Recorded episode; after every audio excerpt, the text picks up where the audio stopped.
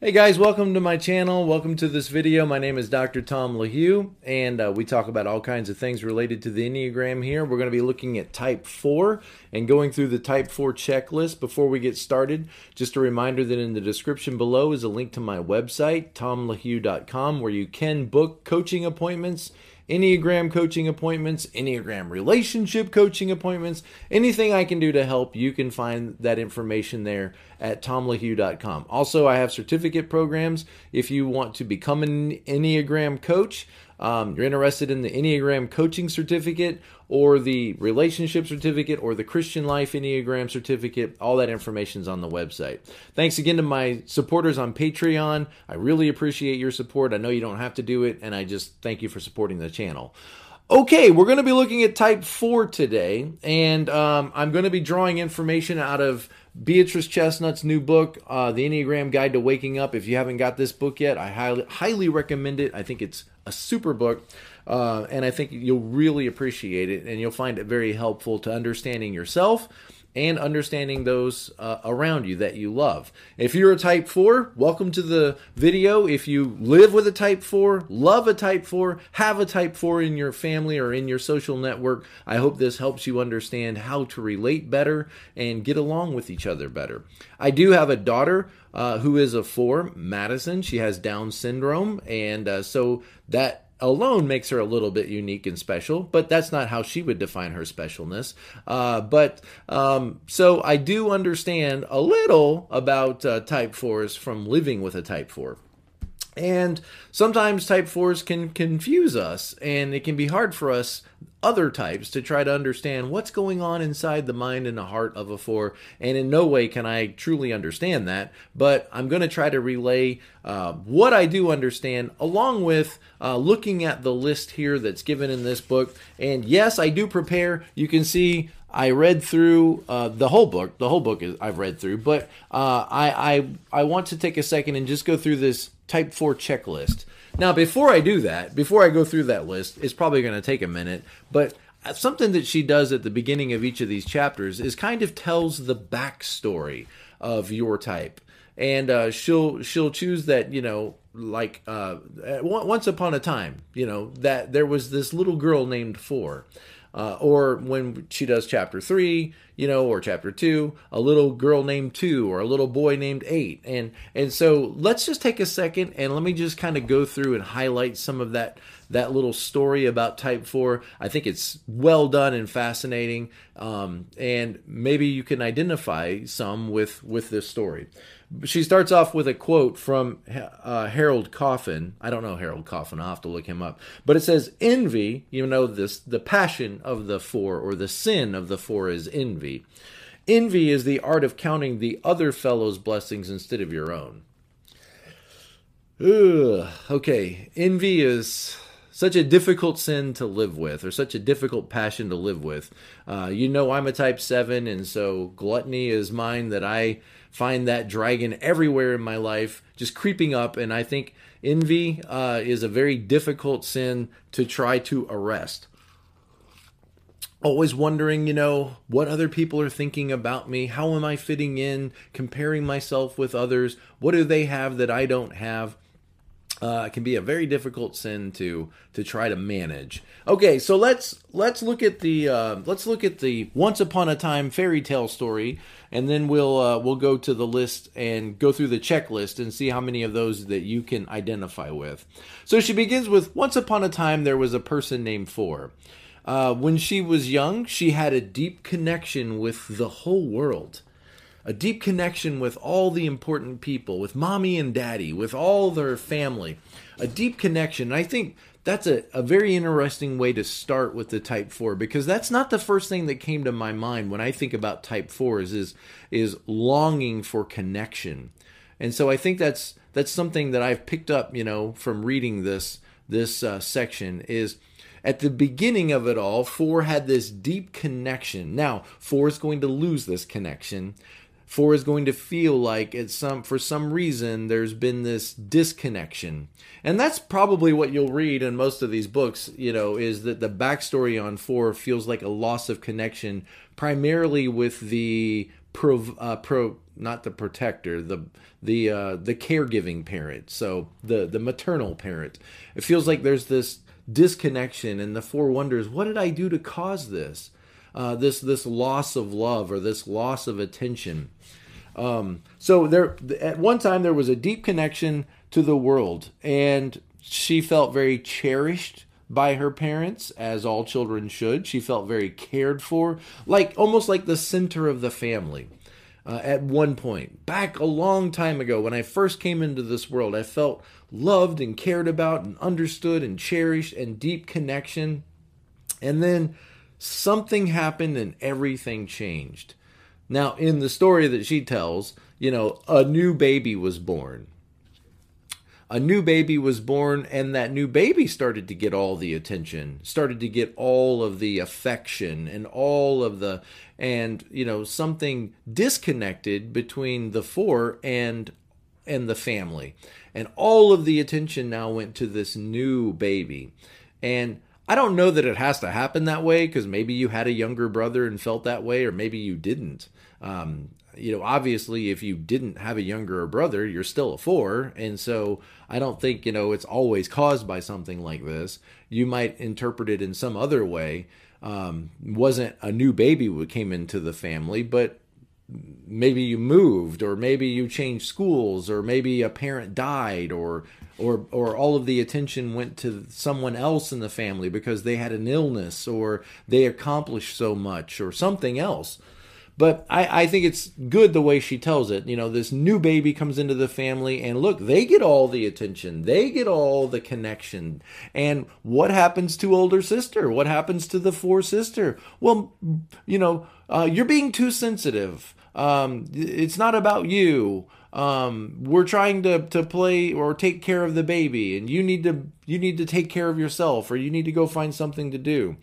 And everybody just seemed to be too busy to be connected to the little four. Everybody seemed to be occupied or preoccupied, and they didn't have the same, you know, attention that they used to show. And now the four doesn't receive this this coveted spot in the family that they used to have. They fell from grace, you might say.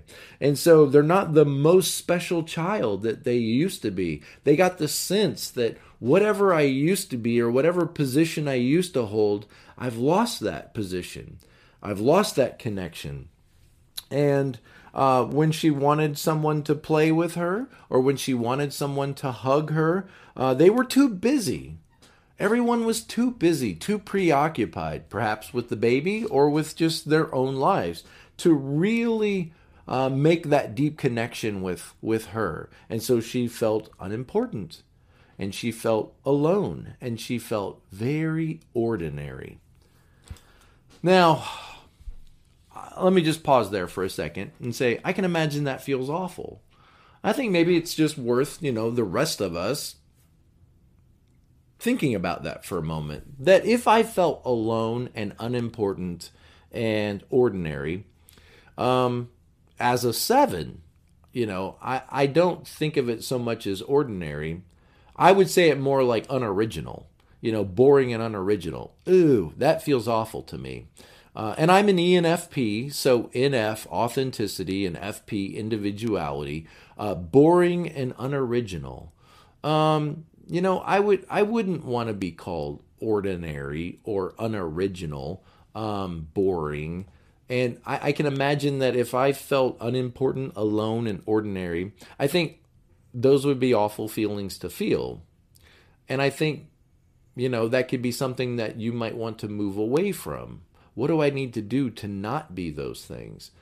In other words, you know, a four, like a three, like a two, I could do something to change this.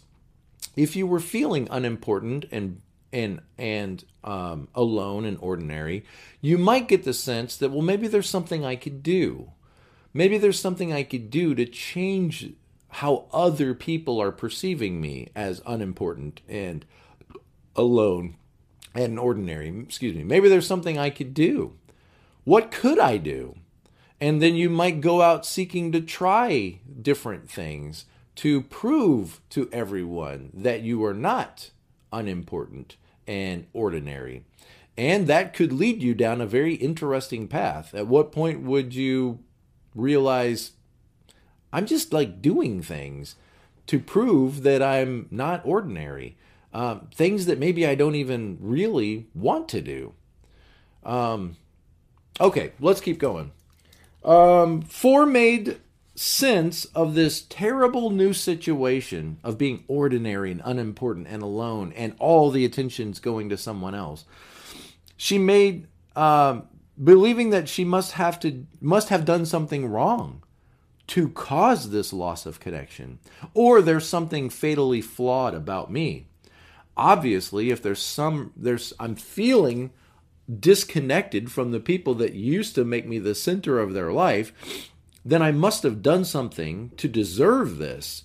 Or maybe there's just something inherently wrong about me, something I'm not seeing about myself. I need to go away and I need to self examine and I need to, you know, scan over who I am and what I'm doing. And I need to really reflect and think about and look for what is the flaw? What is it in my personality? What is it about me? What is it I'm doing or saying that's causing this loss of connection? that I'm feeling. And that's a key. I'm feeling it, so it must be true. Maybe it's not as true as your feelings are indicating. And that's a good thought for fours uh, all across the board is maybe I put too much emphasis on what I'm feeling as though that is the reality.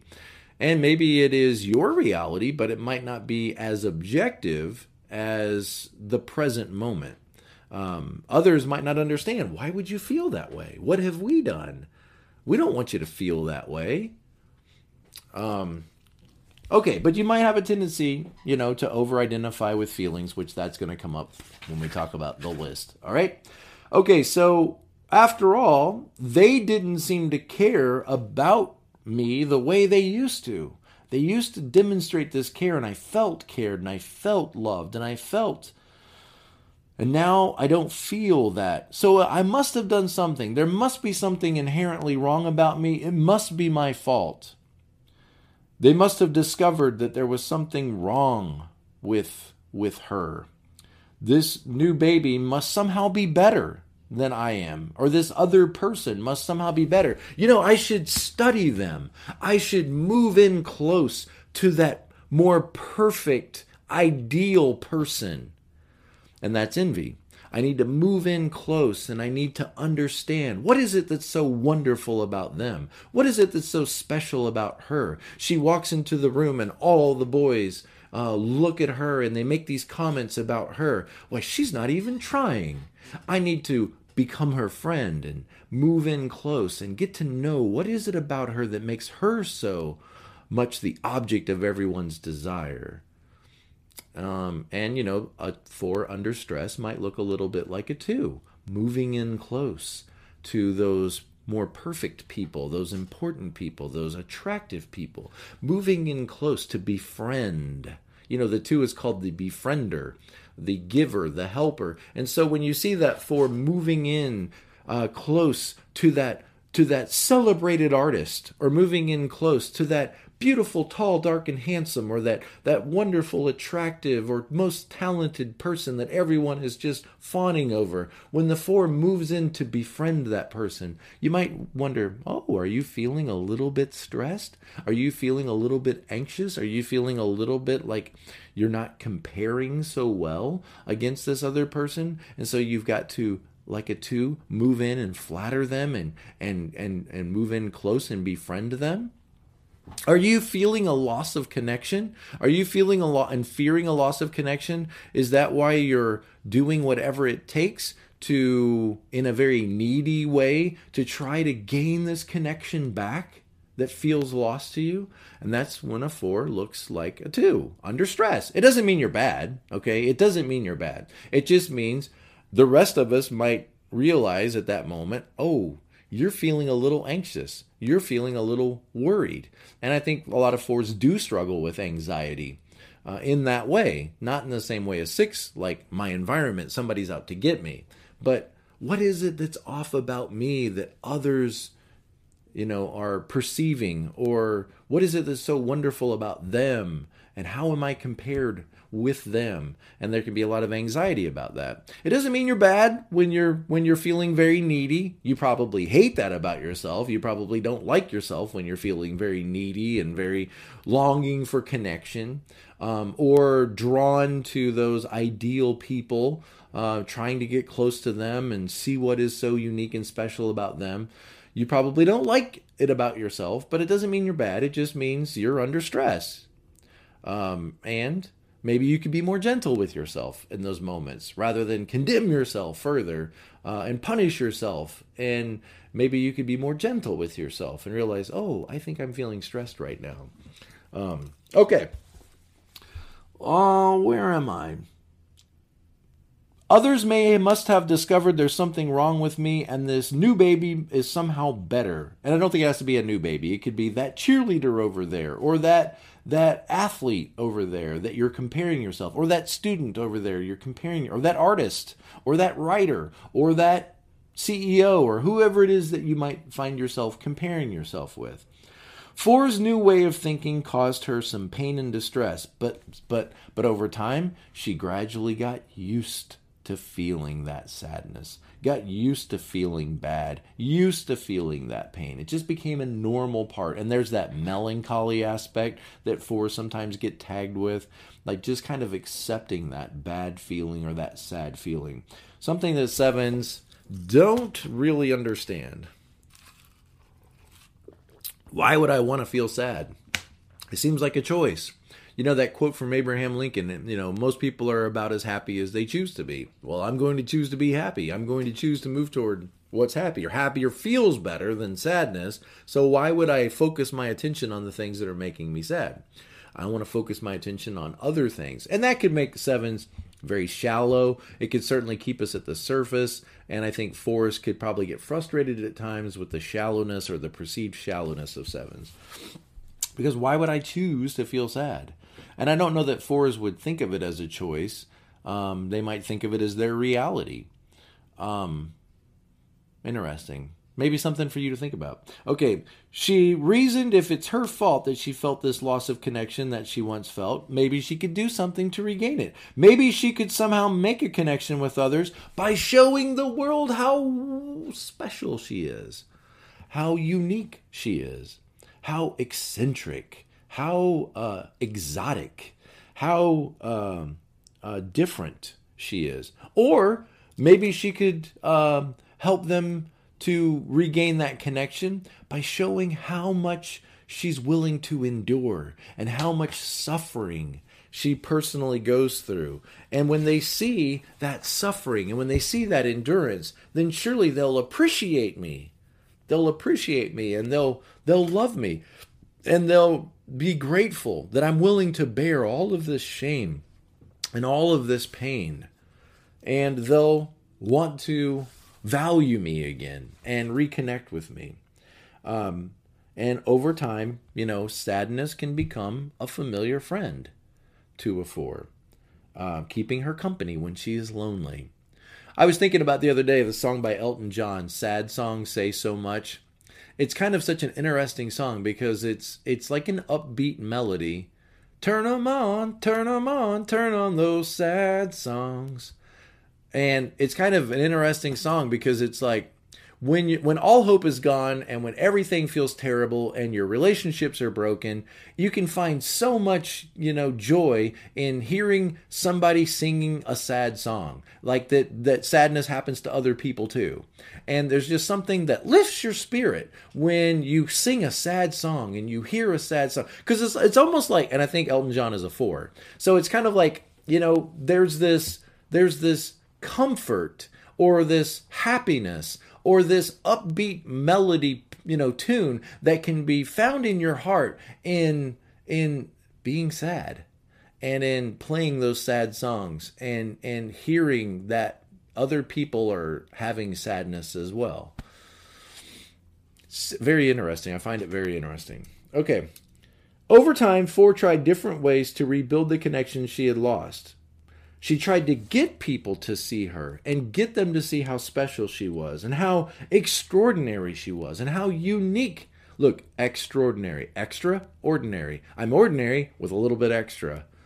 You might have been told, you know, oh my goodness, you're you're extra, you know, you're you're uh, uh, extraordinary.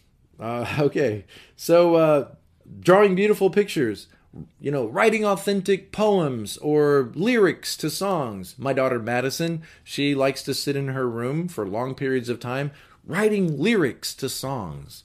Um, and then she sings these songs. And, you know, sometimes to me they make sense and sometimes they don't make so much sense. Um, and I don't know whether it's the Fortis or whether it's the Down syndrome. I don't always know, but it, it she's she's writing all of these feelings down, getting them on paper, and documenting them. Okay? And it's so interesting. I mean, it just says right here in this book that that maybe she could get people to see how unique and extraordinary she is by expressing her emotional depth by singing sad songs or by writing lyrics to music. But no one seemed to notice her specialness. No one seemed to notice. No one seemed to care. No one seemed to be um, astounded by that specialness. They just came at her and said, You're being too sensitive. Uh, you're being um, too dramatic. Now, what is a four going to feel? When they're trying to show the world their, their inner selves, to reconnect and they get the response from people that you're being too dramatic and too sensitive and i think at that point a four is going to feel misunderstood. And they are being misunderstood. And honestly if you didn't understand the enneagram it would be very hard to try to understand. Why, how is it you think you're going to make connections with people by by offering sadness by offering um most or by being so different than us. If I said, you know, I live in Florida and you said, um, let's talk about something else because that makes us similar and I want to be different than you. You know, most people find connection by, hey, we grew up in the same town or we went to the same high school or we both like chocolate or we both like Mexican food. And when everything is, well, I can't be the same as you and I have to be different than you, I guess we're not connecting then. I guess we don't have a connection. So it is hard for the rest of us, I think, to understand how you're trying to make connections by showing how disconnected you are. You've no doubt experienced that correction from others. You're being too sensitive. You're being too dramatic. It's not about you. You're making it about you. This isn't about you. Why does everything come back to you? Which is probably only going to further embed that feeling of flawedness or that the way you're framing your own disconnection and loss of connection. Like, what's the point? You know, what's the point? I'm too much for them. I'm too much for them. I'm clearly I'm too much for you. So what's the point of even trying to connect anymore? No one seemed to notice her specialness. They just said she's too sensitive and too dramatic. When she tried telling them about all of the intricate feelings and all of the authentic feelings um, and all of her pain and loss, um, they probably just said, You need to focus on the positive. You're being a negative Nelly right now. And you know, you came from a good Christian home and you have parents that love you. And we sent you to a private school. And you should focus on all the wonderful things we've tried to give you. And look at you, you're just focusing on, on the negative. You need to change your attitude. And my guess is that would just shut it down. That would just shut down the connection. So the four is trying to connect, scold, scold, scold from the caregivers, from the family members, and there's probably just going to just be like a shut off of connection. Um and I think that the other people in your life think they're helping you. You should focus on the positive. You need to change your attitude. Nobody wants to listen to this. Nobody wants to deal with this. You're being too dramatic. And they think they're guiding you to, you know, a better path. but my guess is to you, it just feels like misunderstood. Um, never going to really connect. That nobody really wants to, you know, hear your true, authentic feelings. That you're just being too much. You're being too extra for them. Um, none of her efforts made for feel understood or special, but eventually these ways of feeling and thinking and acting become habits. Um, no one gave her the understanding or the deep connection that she longed for. Again, I see this word connection over and over again, like a two.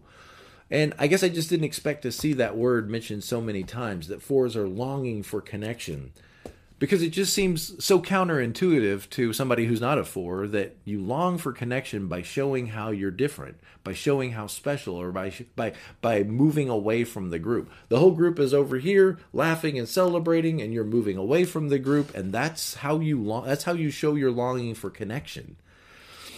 You got to see from you got to try to push against your personality for a second and try to be a little more objective and see how the rest of us could be confused Hey, we're all going shopping. Do you want to go with us? Uh, no.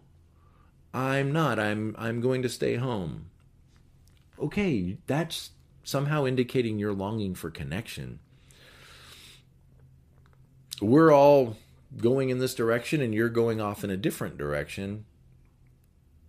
To to us that is on the surface going to look like you don't want to be connected to us. You want to be disconnected. You you are not like us. You are different than us. And so you march to the beat of a different drum. You are a part of a different tribe. And so okay, we'll let you go your way and we'll all go this other way. And that's going to ingrain further in your mind that you don't fit in, and it's going to ingrain further in our mind that you don't want to be a part of us. And meanwhile, according to the book, is you really do want to be a part of that group. You really do want to be connected. Maybe not to that group, but to some group. You really do want to. I think as a human, you know, that you do long for connection. It's just not necessarily going to be understood as we watch your behaviors and hear your words. I think it's going to be hard for us to come to that conclusion based on what we're seeing. And that could be a blind spot. Certainly could be a blind spot for you. Okay, so where are we? We haven't gotten to the list yet, and we're almost to 30 minutes in. So I got to keep moving. Keep moving. Um, driven by this desire to feel connected again, but feeling totally unworthy, um, longing for love and understanding and deep connection, yearning for someone who will love me in spite of my flawedness, yearning and longing. And there it is. Fours have this yearning and longing for something removed from them, something distant from them, someone who will come in and, and fill in that emptiness that I feel, um, who will understand me and love me for who I am. And uh, someone or something that'll help me feel worthy again of of other people's connection. Without realizing it, the strategies that Four has adopted have come to rule her life. Um, a lot of people thought it odd that she tried to get love and understanding by focusing on being unworthy of it. There it is, that disconnection. Like, I'm not understanding. In your strategies of showing that you are feeling unworthy of loving connection, you're trying to attain loving connection. I guess the simplest way maybe to think about it is I remember reading early on that, you know, twos show how loving they are by rescuing, you know, the lost. They're going to go out and they're going to rescue people. They're going to rescue that poor lost soul, you know, and they're going to look how look how important I am because I rescued these people. And with fours it's kind of the opposite. Like they're going to move away and they'll know they have worth and value if someone they admire or someone they care about comes and rescues them. And so, either way, you could kind of demonstrate worth. Um, I'm the person that rescues people that no one else will, or I felt lost and alone, and you know this person felt I was worth coming after, or going after, or pursuing. I was worth being pursued that's going to be exhausting to the people in your life. You have to see that. That's going to be exhausting to the people in your life. Like if you know, if it if often everybody's at this table and you move over to this other table, we're going to start to assume that you don't want to sit with us. You want us to come and pursue you? Maybe you don't want all of us. Maybe you just want one of us. Maybe you just want dad. Or maybe you just want, you know, Henry. Ooh, Henry. Maybe you just want Henry to come over to the table and invite you back over or or to join you at that table that's a lot for us to try to figure out. And are we going to give it the time to try to sort that out and figure it out? Or maybe we're just going to scold you. Get over here and sit with your family. Get over here. You need to sit with us. You need to stay with us. Why are you wandering off by yourself? That's probably what you're going to hear is just a scolding. Misunderstood, right? Misunderstood. I don't know that I have all this figured out. Please be patient with me. I'm trying to figure it out.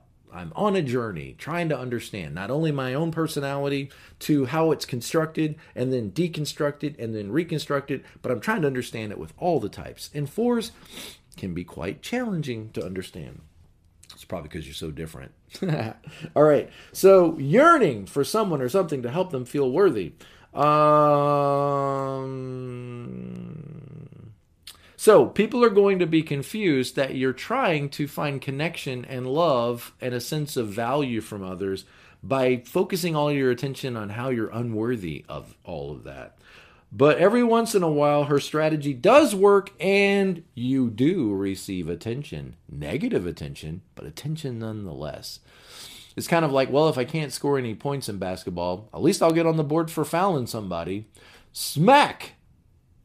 And there it is, right? That fours scratch people. They kind of relate by getting close like a cat, purring, and then scratching for no apparent reason. From our perspective, like, what did I do? How did I cause that reaction? And the cat scratches you and runs away.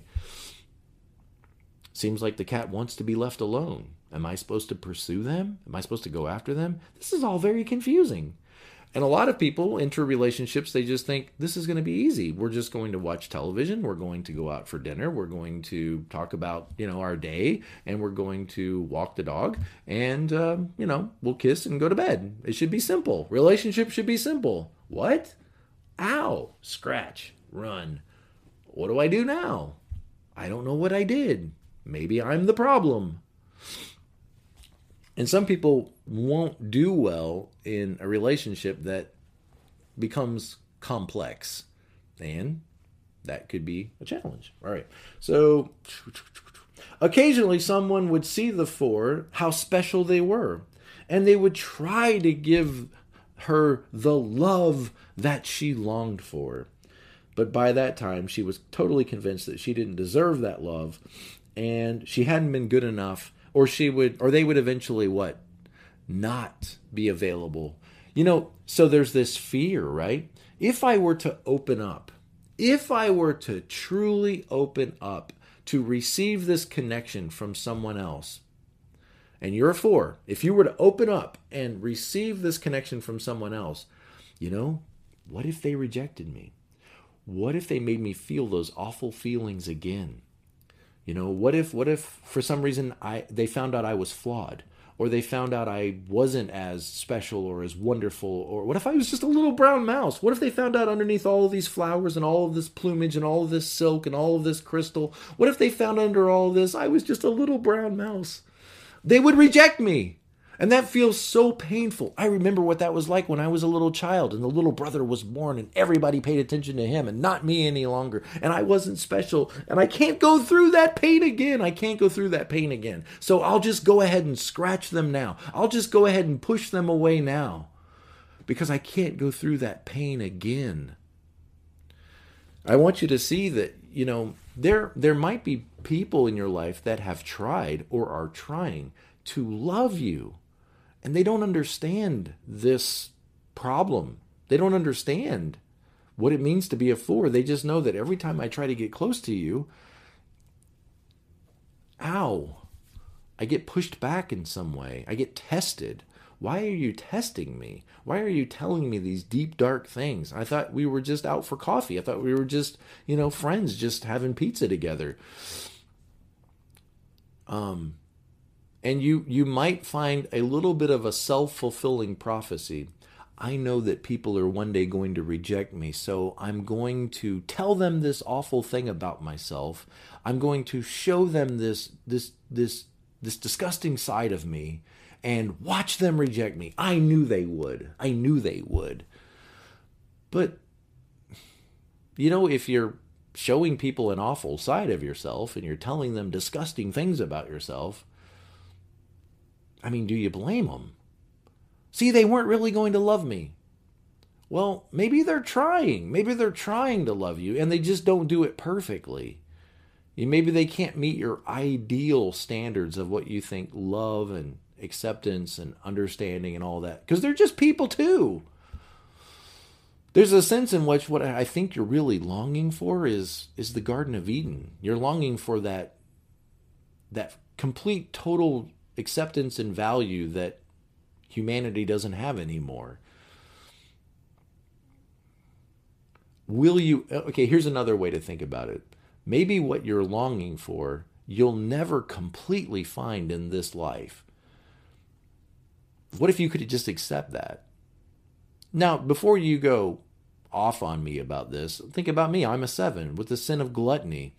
So there's always room for more, right? I could always, I have three electric guitars. I want that fourth electric guitar. Then I'll be happy. So I get the fourth electric guitar. Then what? Oh, there's another one. There's a fifth electric guitar. If I get that one, then I'll be happy. What's the problem? Gluttony. As soon as you have enough, there's always more. What if I realized I'm never really going to satisfy gluttony in this life because there's always more that could be had? Once I accept that and sort of grieve that loss, maybe I could just enjoy what I have instead of always chasing after what I don't have. Well, let's bring that back to the four.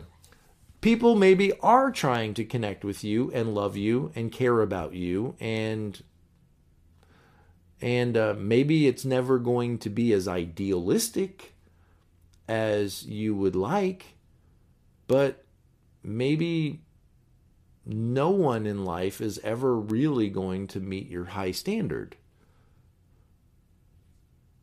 If I could just kind of grieve that loss, maybe I could be more present to the people in my life as they are, who are trying to connect with me as they are, and I wouldn't have to push back on them so much.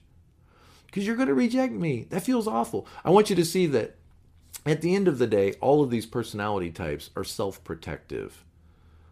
Like, I can't experience the pain of what it felt like when I was a child and I got kind of brushed aside or moved aside. I was in I was someone's center of their world at one time and then I fell from that position and that is so painful and I'm so afraid of that that I'm afraid to ever really open up and connect again and to be the center of someone's life because it would be so painful to fall from that I'll go ahead and what turn them on, turn on those sad songs. I would rather play the old sad songs of how disconnected and unloved and uncared for I am. I would rather play those old tunes, those old tapes, those old memories than to risk opening myself up for real connection with others because what if it was taken away from me? So you might find yourself, you know, lamenting in your room over a lost love because you're afraid to open up to a possible love that is right in front of you. Because what if it was taken away from me? That'd be so painful. I'd rather just go ahead and sing the sad songs about lost love now. Or I'd go ahead and push people away because they're going to eventually reject me because I'm fatally flawed. And I think, you know, if you're a four, you have the tendency to see the worst about yourself. Okay, watch this. You're going to love this. If you're a four, you have this unique ability to see the best in others, which doesn't always make you end up feeling great about yourself. You do. You see the best in others and then you compare yourself with them and feel awful about yourself or feel like in some way you need to change or in some way they have some advantage over you and that's what envy is is longing to be more like that like i wish i had the position they had or i wish i had the the I wish I could be okay just being you know someone like that, but I can't be. I'm different. I'm okay. You are the people that go out on the beach and you find broken bottles and rubbish on the beach. You know, pieces of wood, driftwood, and broken bottles, broken glass, and you bring it all into your home and you create this beautiful mosaic out of other people's rubbish. That's that's the people you are. You see the beauty in brokenness. You can accept brokenness. You see people flawed and broken and you and you see the beauty in that. And you make simple things into beautiful things, broken things into beautiful things. But what do you do with yourself? You tend to do the opposite with yourself. You tend to ignore the beauty in yourself and only see brokenness. Okay? You see the beauty in others, compare yourself with them, and, and only identify with the brokenness in yourself. You tend to see the worst in yourself and the best in others. That could make your life very challenging.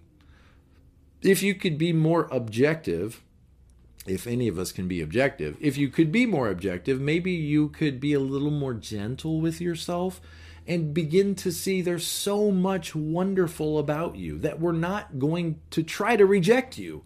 We want to accept you. We want to include you. We want to love you. We're trying to love you so much, okay? We are trying to love you, but maybe you're making it difficult for us to love you by continually focusing on on all of your own flaws and putting them out front and center and pushing us away because you know you we're going to reject you anyway. We're trying to love you, okay? Um, if you could maybe not play the tape so loudly about all of your flaws and how miserable and horrible and awful and terrible the situation is, you might be able to be more present to the love that is being offered to you. Wow. That's deeper than I understand. Okay. Um. So let's see here. So she be knew that she'd be disappointed with love, so she began to be self-protective and push people away. Four becomes a zombie, a very authentic, emotional zombie, but a zombie just the same. Here's the checklist. Okay, 42 minutes into our video, here's the checklist. That's all right. We'll spend a little more time with fours. You guys deserve it. You guys really want to understand the inner workings of yourself. So you're willing to stay with the information a little longer than a lot of other types.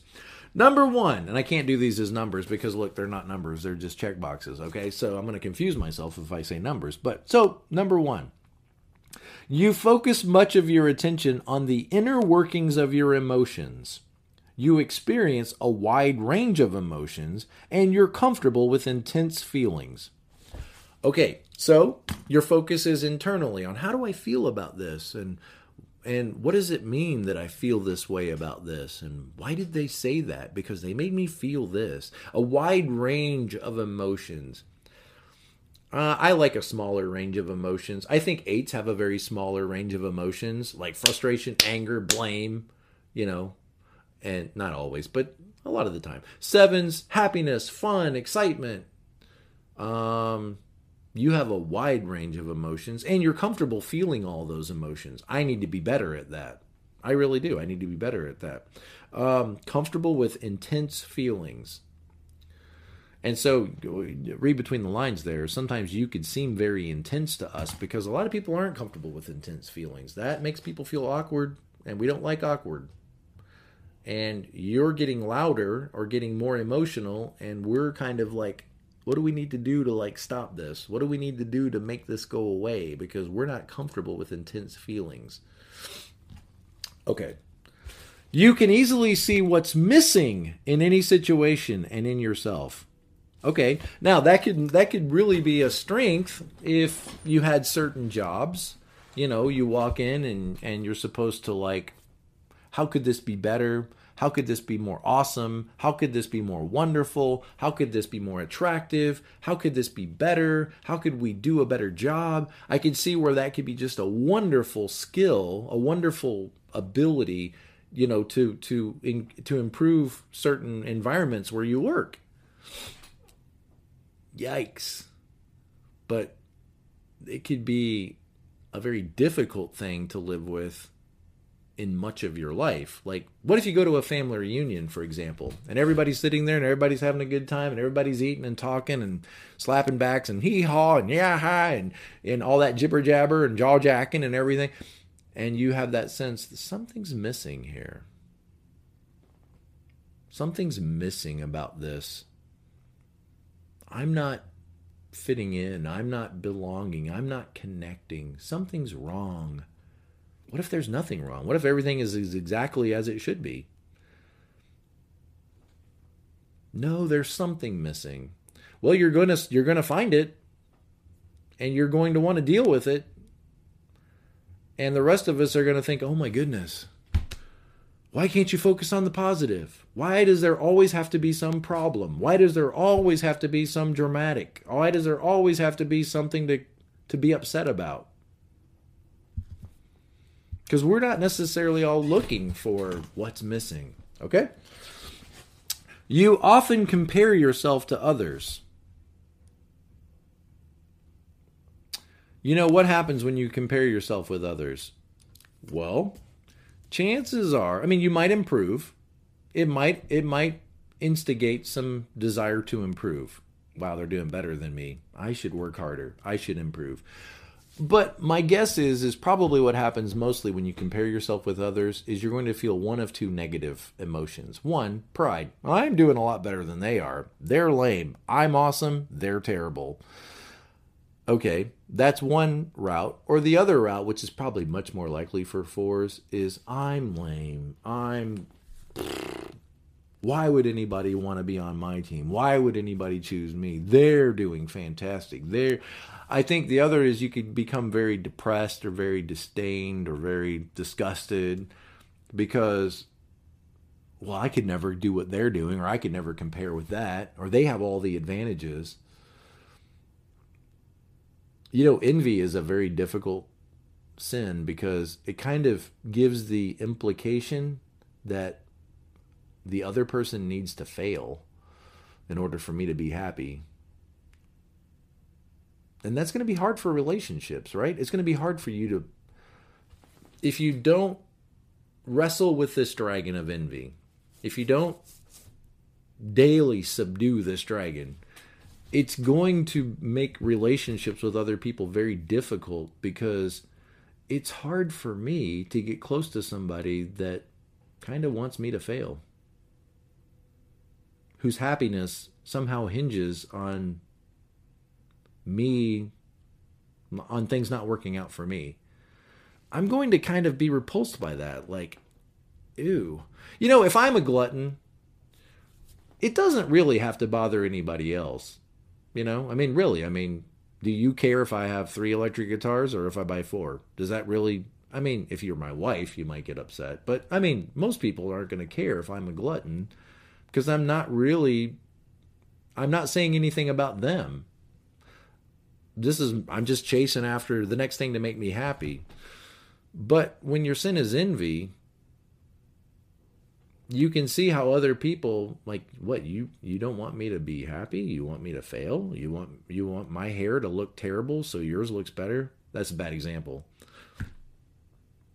One of my daughters is a 9, Kaylee and she had a friend, quote unquote, friend who was a four.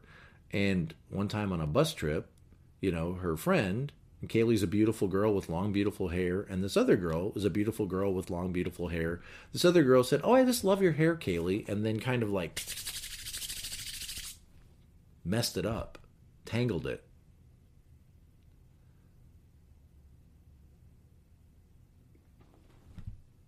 That's not going to feel good when you're the other person. Like, you need my hair to be awful so yours looks better? Envy just has this. I don't want to beat you up because Lord knows you do that to yourself. So I don't need to make it worse, but I just want you to think about it, okay? How it might come across. You compare yourself to others, sometimes favorably and sometimes unfavorably. Okay, number what, five? You feel that you don't fit in. Now, sometimes you can be very proud about that these people in Oklahoma, I'm not like them, you know. These people in Nebraska, I'm just not like them. These Midwesterners, you know.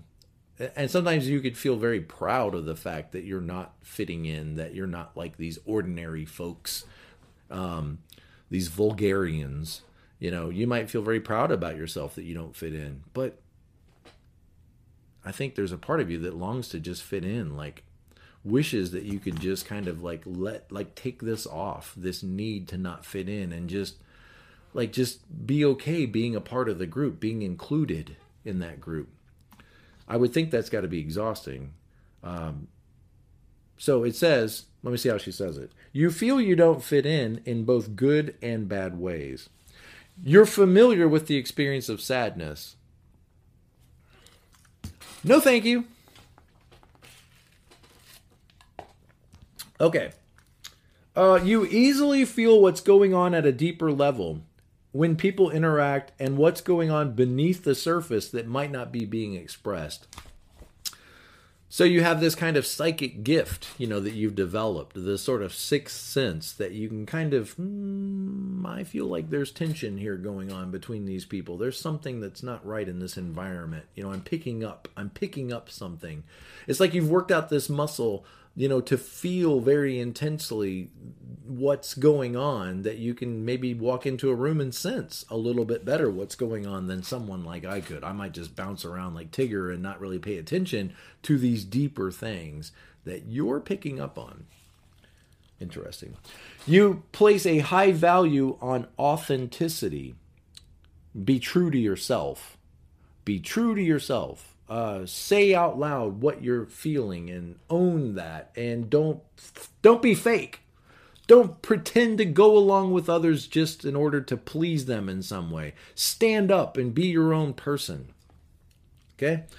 Um, you feel you need to tell the truth. We could put little parentheses around that because it might be more like your perceptions of the truth but you feel the need to tell the truth, which sometimes people appreciate and sometimes what? They don't. They go, ow, that was offensive. Uh, I don't ever want to be around that again. Not everybody really appreciates the truth or honesty and openness. Sometimes people like, eh, well, let's just say what we need to say in order to get along. And that could probably feel very slimy to you because no, I can't pretend to be something I'm not. I can't pretend like everything's okay when it's not. Uh, you easily tune in how connected and disconnected you are from someone else. That's interesting. Like you might walk into a room and know, like, what? I'm at a level three with this person, or I'm at a level five with this person. Like in terms of being connected, like things are moving back and forth or they're not. They're blocked in some way. You're sensitive to the space between yourself and others. Now that's so interesting because when I think about fives right next to you, they're very boundary oriented people. Like they want everybody to stay in their own spaces. Like we're most happy when everybody stays in their own lanes and nobody intrudes on my space and intrudes on my boundaries. And here it says that fours are very sensitive to the space between us how we're connecting or how we're not connecting, how we're blocked or how the relationship is flowing. And not only yourself and others, but I think between others. Like you might sense that Bob and Rick aren't getting along so well. Wonder what's going on there, you know? Wonder what that is about. Like you might pick up on that easier than other people pick up on it. I'm often surprised. Somebody will say, hey tom uh, you've probably noticed that i haven't you know and i've had this problem with you and i'm like honestly i haven't. I guess i should have paid more attention to that. Sorry you've been upset for a week. I should have noticed we all have our problems, right? We all have our problems. We all need to grow. Lord help us. Okay. You have a strong desire to feel understood, but you often feel misunderstood. Well, I mean, obviously, if you have a desire to be understood, then that's an important value to you. Now, that kind of starts to hint at what you bring into the world when you're doing well. Guess what you bring into the world? You help people feel understood. Think like the counselor, for example. If I was going through a crisis, probably a good person to talk to would be a healthy four because they're going to help me by helping me feel understood and appreciated even in my brokenness. Like it's okay for me to wrestle with deep things and deal with grief and bereavement and loss and tragedy. And the four's not going to panic and get nervous or start preaching a sermon to me about how I should focus on the better things in life, focus on how much blessings I have. Why do I need to go down this negative, dark road? I think fours, you guys don't realize that you bring, you know, this very thing you're seeking, which is understanding of others and connection with others. And people are going to feel like very connected to you when you help, when they feel understood by you. But you often don't feel understood by others because it's a very important value to you to feel understood. So you're going to be very sensitive to whether or not you're being understood by others. Maybe I understand you, and maybe I don't. We'll see. All right. Um, was that the last one? That was the last one. So you tend to focus on what's missing. You tend to focus on what's not ideal, which is going to make you feel inadequate um, or different. And you're going to maybe feel that there's something about you that is is lacking in comparison with others. When you compare yourself with others, you're probably going to focus on what's broken or what's missing in you. You're going to protect yourself by keeping people at a distance and by distancing yourself away from people. And if they truly care, they'll come after me. If they truly care, they'll they'll they'll seek this long this connection with me, and they'll they'll love me for who I am, even though um, sometimes I struggle in in really knowing who I am and and everything about me. But they need to love me for who I am. Which they might not, and so I need to test them to see because it's so painful to think about losing that place of wonderful standing um, what is the last thing she says here in this section? Letting go of your false. Okay. More open to real connection with yourself and others by rising above your emotional ups and downs uh, and recognizing what is positive about you and being more present uh, to life as it is and not just that idealistic, dreamy, uh, rose colored, pastel painted, uh, idealistic future or past. Um, you know, it can be easy for for fours to be so in the future or so in the past that that's got to be better than the way things are right now. That they kind of disconnect from where real happiness is found in the present. Okay, wow. Challenging stuff. And I hope it's helpful for you to understand more about yourself and how your personality is wired. And remember, the whole goal of all of this is, of course, to be the best four you can be but to some degree is now that you know your personality, how can we lay it aside a little bit more? All of us. How could we lay that personality aside so it doesn't have so much control over us um, and be more present to life as it is? How could we now that not who are we now that we think we know who we are? Now that I know I'm a four, how can I lay fourness aside a little bit and get a little space between me and the fourness so that I can better objectively see the world as it actually is around me and be able to engage in that world to give love and receive love from those that are trying to connect with me. Okay, guys, thank you for watching the video. I hope it's helpful to you. I hope it's helpful for you guys that live with fours and love fours and relate to fours. And uh, we're all in this together. As always, be present to life. I'll see you next time.